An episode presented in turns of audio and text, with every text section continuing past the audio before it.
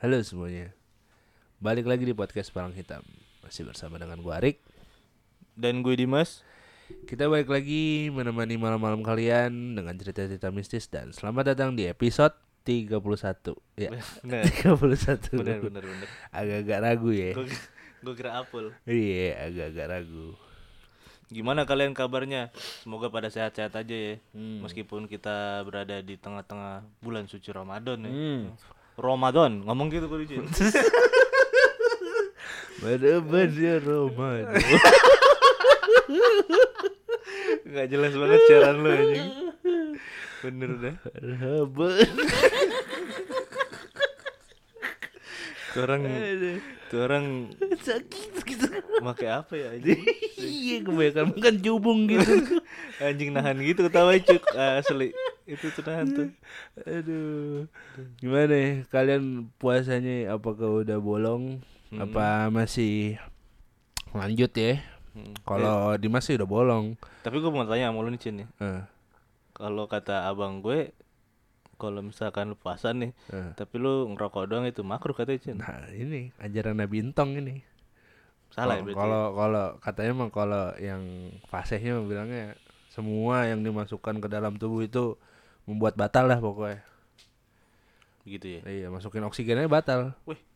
Gitu. Kayak orang sakit gak boleh puasa ya Iya.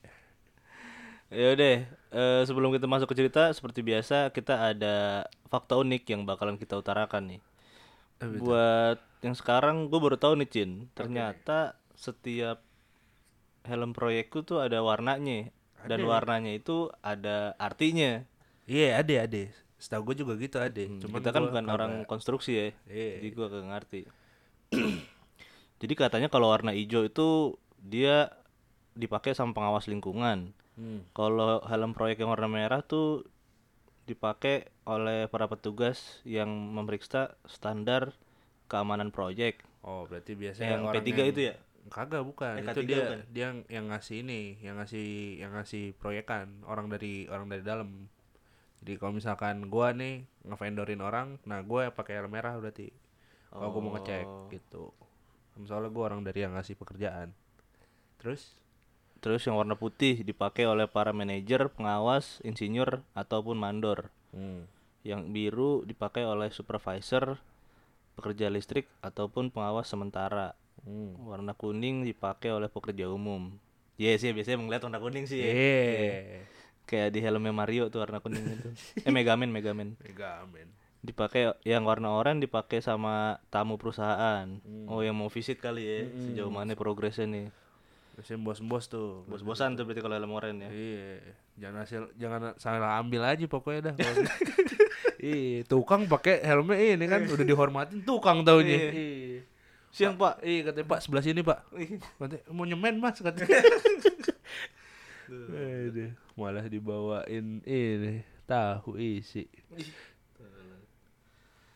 Oke, kalau kayak gitu lanjut ke cerita aja kali ya. Sikat Mas Peo. oke jadi cerita pertama kita ini datang dari pulau seberang nih Cin Pulau seberang nih. Mana nih seberang ini?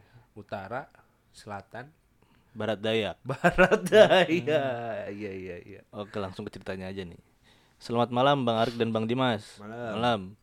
salam kenal dari Manado ai Manado. aku Cindy Hai.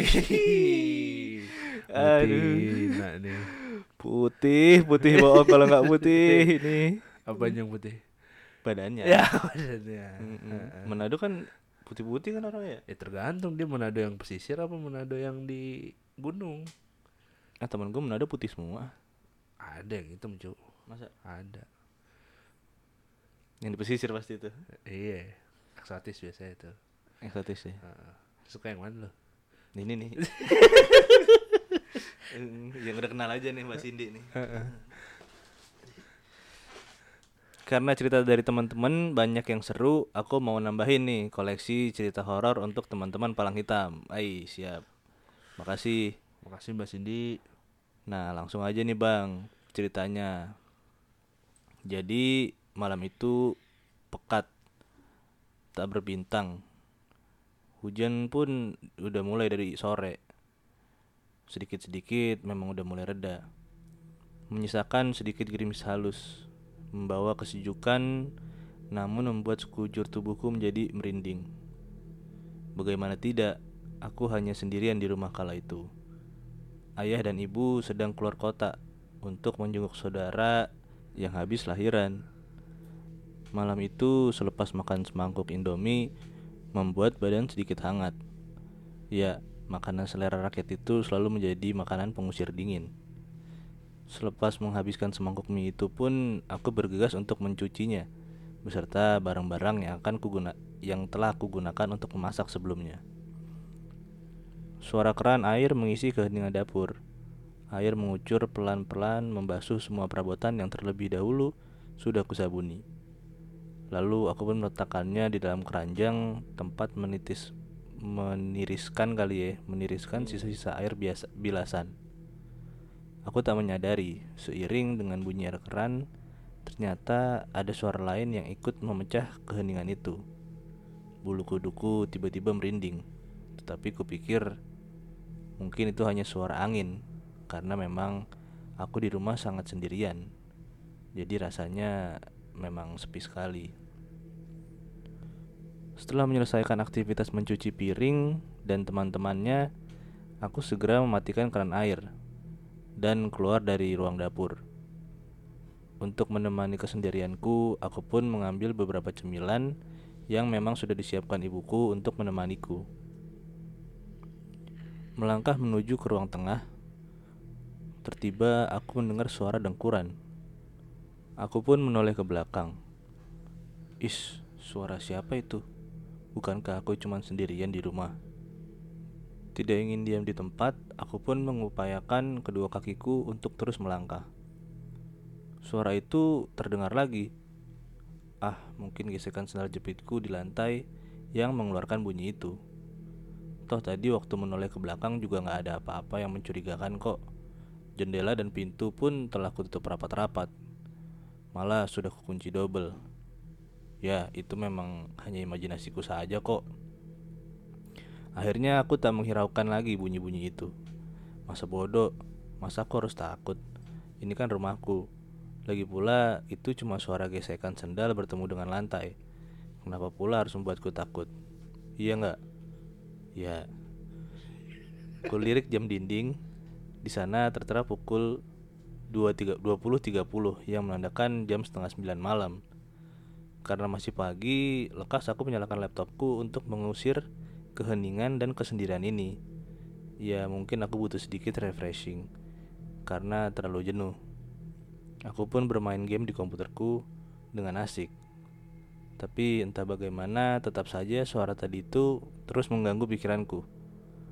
Setelah beberapa lama, nah suara itu kembali terdengar. Akhirnya aku telisik semua penjuru rumahku, tapi hasil tetap nihil. Tetap aku tak menemukan siapa pun. Tak sadar, akhirnya aku keluarkan suara, siapa itu? Siapa yang terus mendengkur? Ternyata setelah aku tunggu beberapa saat tetap tidak ada jawaban. Hening seperti sebelumnya. Hanya suaraku yang memantul di dinding rumah. Hmm, apakah aku hanya berhalusinasi? Entahlah, suara itu sepertinya terdengar jelas, tetapi tidak berwujud. Sayangnya aku tak punya indera keenam yang bisa melihat makhluk tak kasat mata. Kunyalakan saklar lampu utama Seketika ruanganku terang benderang dan yang ada di penglihatan di penglihatanku cuma ada aku yang sedang mematung di dekat tombol saklar lampu. Ku toleh ke depan, ke belakang, ke samping. Tidak ada siapa-siapa kecuali hanya diriku sendiri. Daripada tetap merasa ketakutan, akhirnya aku tantang saja makhluk itu. Karena aku yakin dengan agamaku dan Tuhanku. Meskipun begini, aku juga orang alim bang, haha. Aku lalu merapal ayat kursi dan berzikir. Suara mirdum Quran itu pun akhirnya tak terdengar lagi sampai pagi. Entahlah, mungkin yang semalam itu hanya sekedar ilusiku saja, ataupun suara dari alam bawah sadarku. Aku tak mau tahu lagi. Setidaknya dengan berbekal keyakinan hanya kepada Allah semata Itulah yang membuatku yakin dan berani. Mungkin sekian saja cerita yang bisa aku sampaikan untuk podcast Palang Hitam. Besok-besok aku kirim, kirim cerita lagi ya bang. Terima kasih. Terima kasih. Sama-sama. Ini sebenarnya kayak yang beberapa hari lalu kita alamin bro. Iya, suara nggak sih? siulan gaib. Iya. Iya. Sebenarnya horor tuh nggak yang selalu tentang penampakan, Betul. kejadian-kejadian di luar logika. Iya. Sekedar suara-suara yang ganggu gitu juga.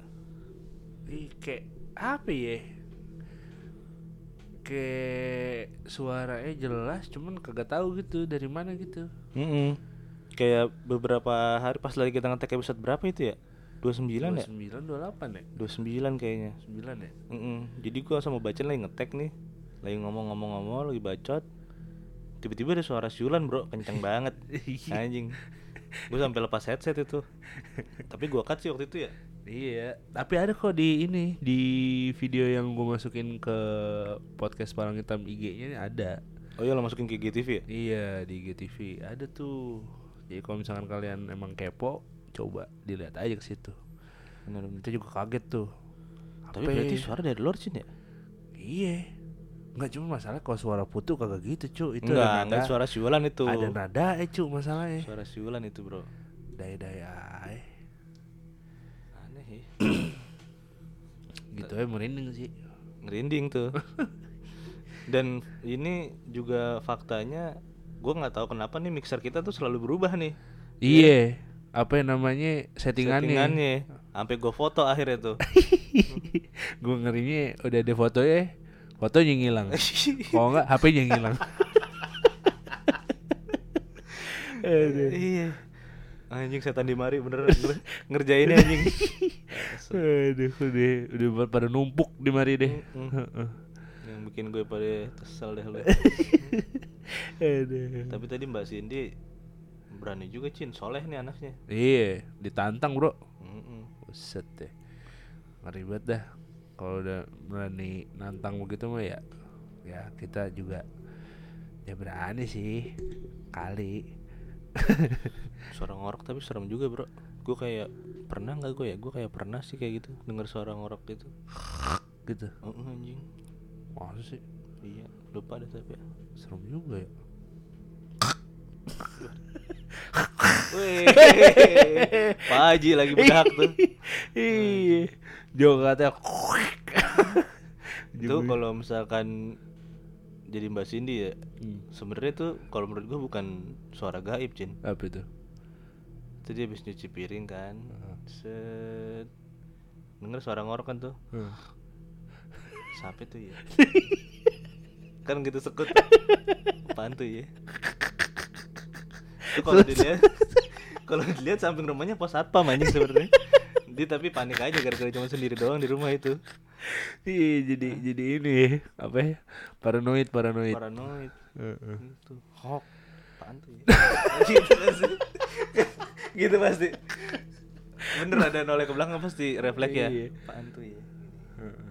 Lihat kan kiri. Enggak kan kiri. Ada. Nggak ada tapi. Jangan lagi. Narik lagi tuh kan kalau hansip kan suka gitu. Wih, dalam tarikannya. Oh, kadang-kadang apa nih? Apa ujung-ujungnya? Gitu, ba- batuk batuk batuk bangun tuh mata merah aduh maling ya katanya maling goblok Iya anjing. Gitu.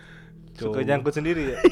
iya aduh bangun gara-gara keselak ngorok anjing jelek banget itu Kayak bawa motor kopling tapi lu mau pencet koplingnya gitu. Nasi gue panas banget dah anjing. aduh ya udah deh lanjut kali ya cerita kedua ya Sabi. Assalamualaikum abang-abanganku. Waalaikumsalam Apa kabar bang? Baik, Alhamdulillah Puasanya semoga pada lancar ya Amin Kenalin Nama gue Fitri bang Gue mau share pengalaman mistis yang pernah gue alamin bang Sedikit cerita nih Awalnya emang gue pas kecil itu bisa dibilang gue tuh sering lihat tuh hal-hal yang begitu tuh. Sampai kata nyokap gue, waktu gue kecil tuh gue punya teman hantu. Taunya dari mana? Kalau gue punya teman hantu, jadi waktu kecil itu pas gue balik sekolah, gue bilang ke nyokap gue, kalau gue balik bawa temen gue. Tapi yang nyokap gue lihat ini tuh gue balik sendiri. Nah, dari situ tuh nyokap gue baru sadar kalau gue ini tuh punya special gift. Dan awalnya sih dibiarin aja bang. Tapi sampai akhirnya tuh gue ditutup sama Pak Ustadz karena mulai buat suasana rumah tuh berasa gak nyaman gitu. Nah, semenjak itu emang gue udah jarang bahkan nggak pernah lagi tuh ngerasain hal-hal yang berbau-bau berbau-bau dengan mistis. Nah, kejadian mistis ini bermula di akhir akhir-akhir setahun kebelakangan ini bang. Kayaknya sih mulai kebuka lagi nih mata batin gue. Jadi ceritanya ini tuh berawal waktu gue baru balik berdua sama abang gue dari rumah sepupu gue yang ada hajatan. Gue membawa beberapa bingkisan yang gue taruh di paha gue dan gue jinjing karena kita berdua naik motor jalanan menuju rumah gue tuh kalau malam emang rada sepi. Dan penerangannya pun ya lumayan gelap gitulah. Dan saat perjalanan mau nyampe rumah itu sampailah kita di titik di mana di situ tuh ada pohon besar pohon bambu besar di sebelah kanan jalan.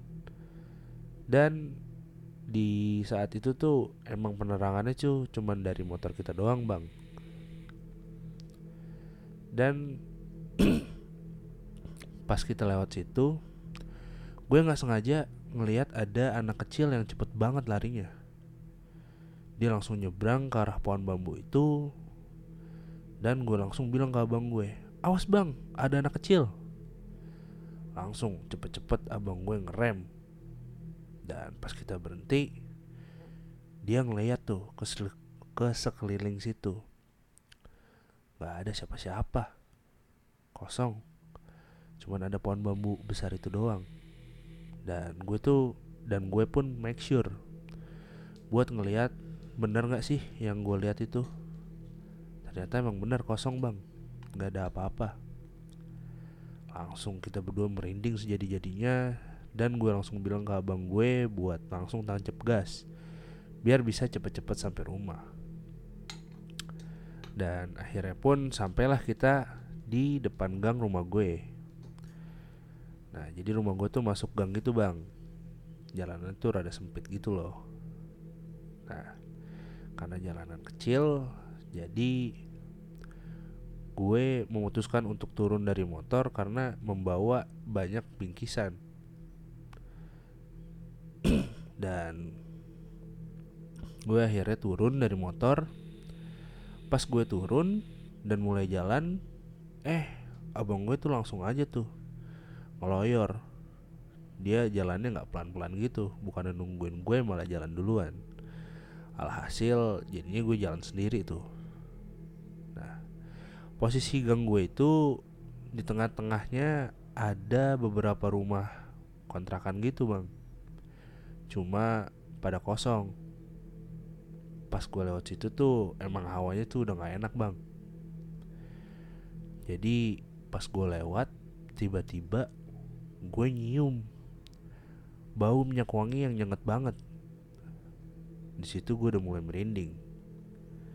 Dan beberapa langkah ke depan akhirnya gue mendengar ada suara yang menyerupai suara nenek gue yang udah meninggal dan dia memanggil nama kecil gue yaitu dia panggil pipit. Awalnya gue nggak mau nengok tuh. Sampai berkali-kali dia manggil nama gue dan panggilan yang ketiga kalinya dia panggil lagi tuh pipit. Dan pas gue nengok gue ngeliat sosok nenek-nenek tua yang mukanya tuh nyeremin parah bang mirip-mirip kayak di film Falak gitu deh bang. Parah deh pokoknya. Akhirnya gue langsung hibrid dan langsung masuk ke rumah gue. Dan sampainya di rumah gue langsung marah-marah tuh sama abang gue. Karena dia berani-beraninya ninggalin gue sendirian. Nah akhirnya gue cerita tuh sama orang-orang rumah. Tapi mereka pada nggak percaya tuh dengan apa yang gue ceritain aduh sedihnya jadi gue ya udah bang mungkin segitu dulu deh cerita dari gue nanti kalau emang abang minat gue ceritain lagi nih kisah lainnya bang oke thank you bang udah dibacain sukses terus buat kalian berdua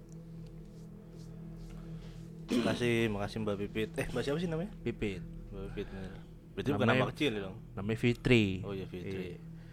Mbak Fitri berarti gitu Tapi tadi yang terbayang di otak gue Cid nih.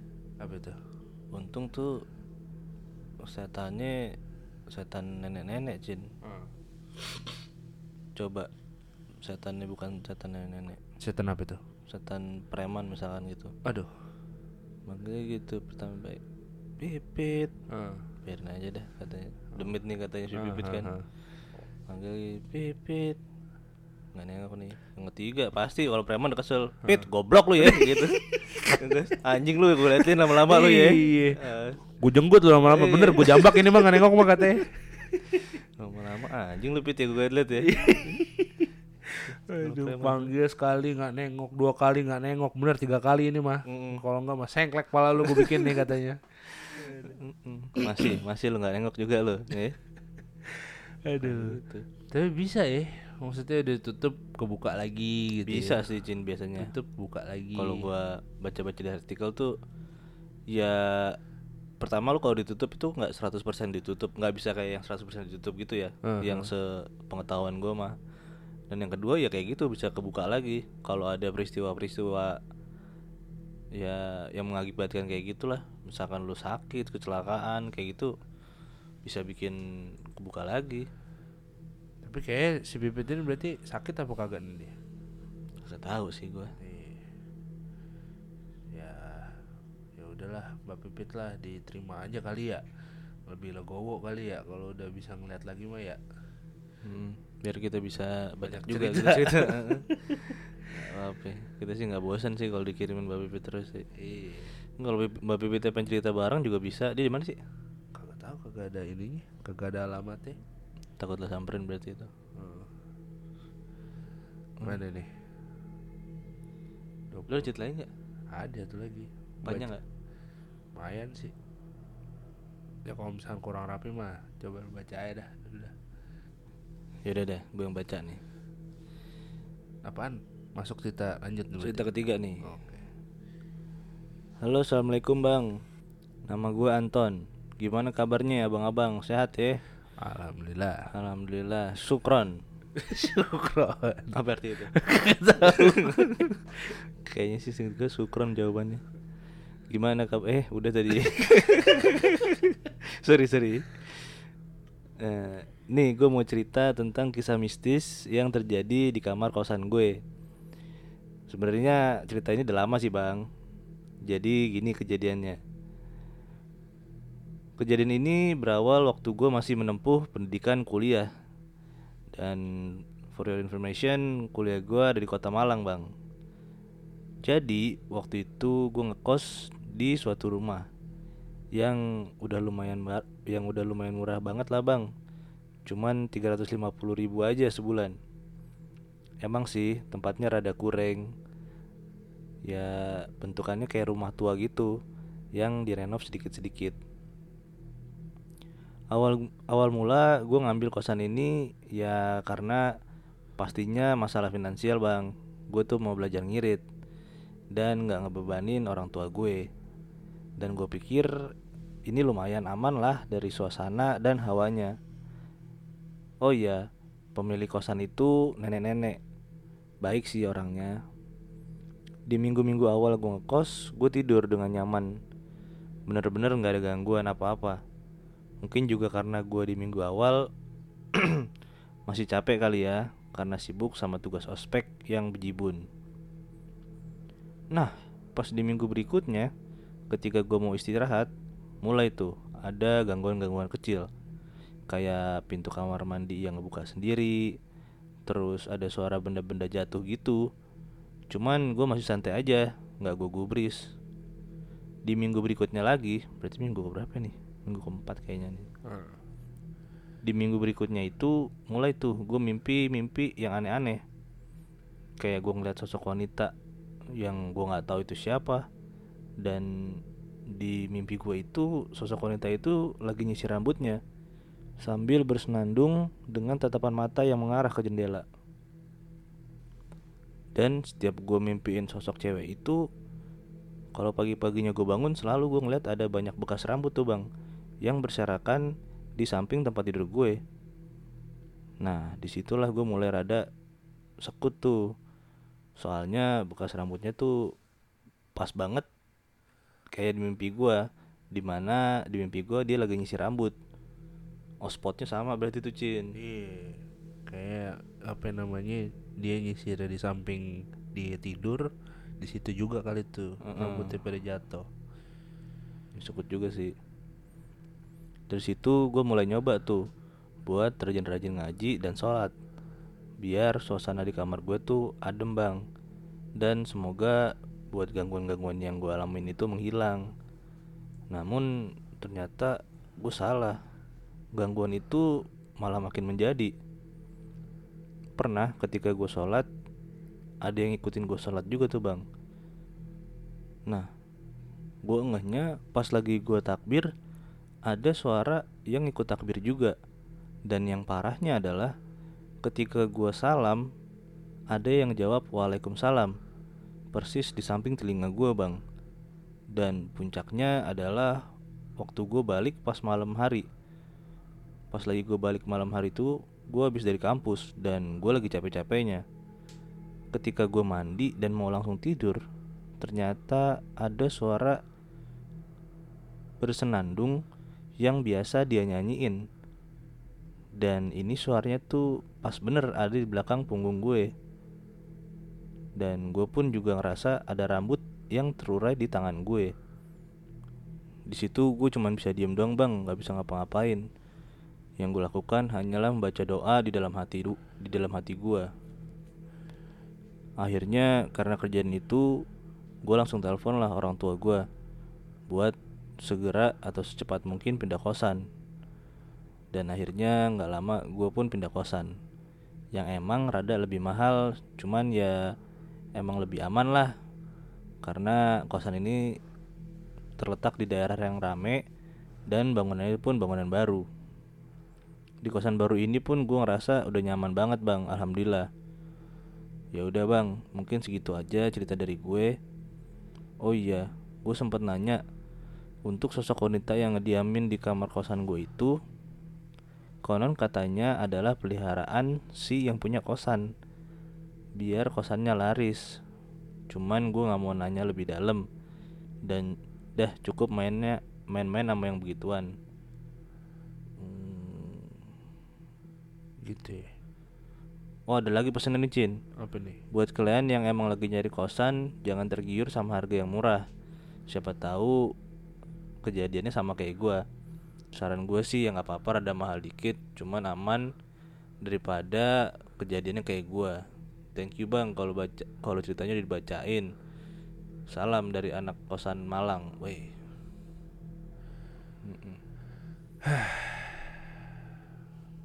Emang kalau kosan nih harga miring tuh kadang-kadang jadi pertanyaan tuh. Apalagi kalau misalkan bangunannya kurang gitu ya.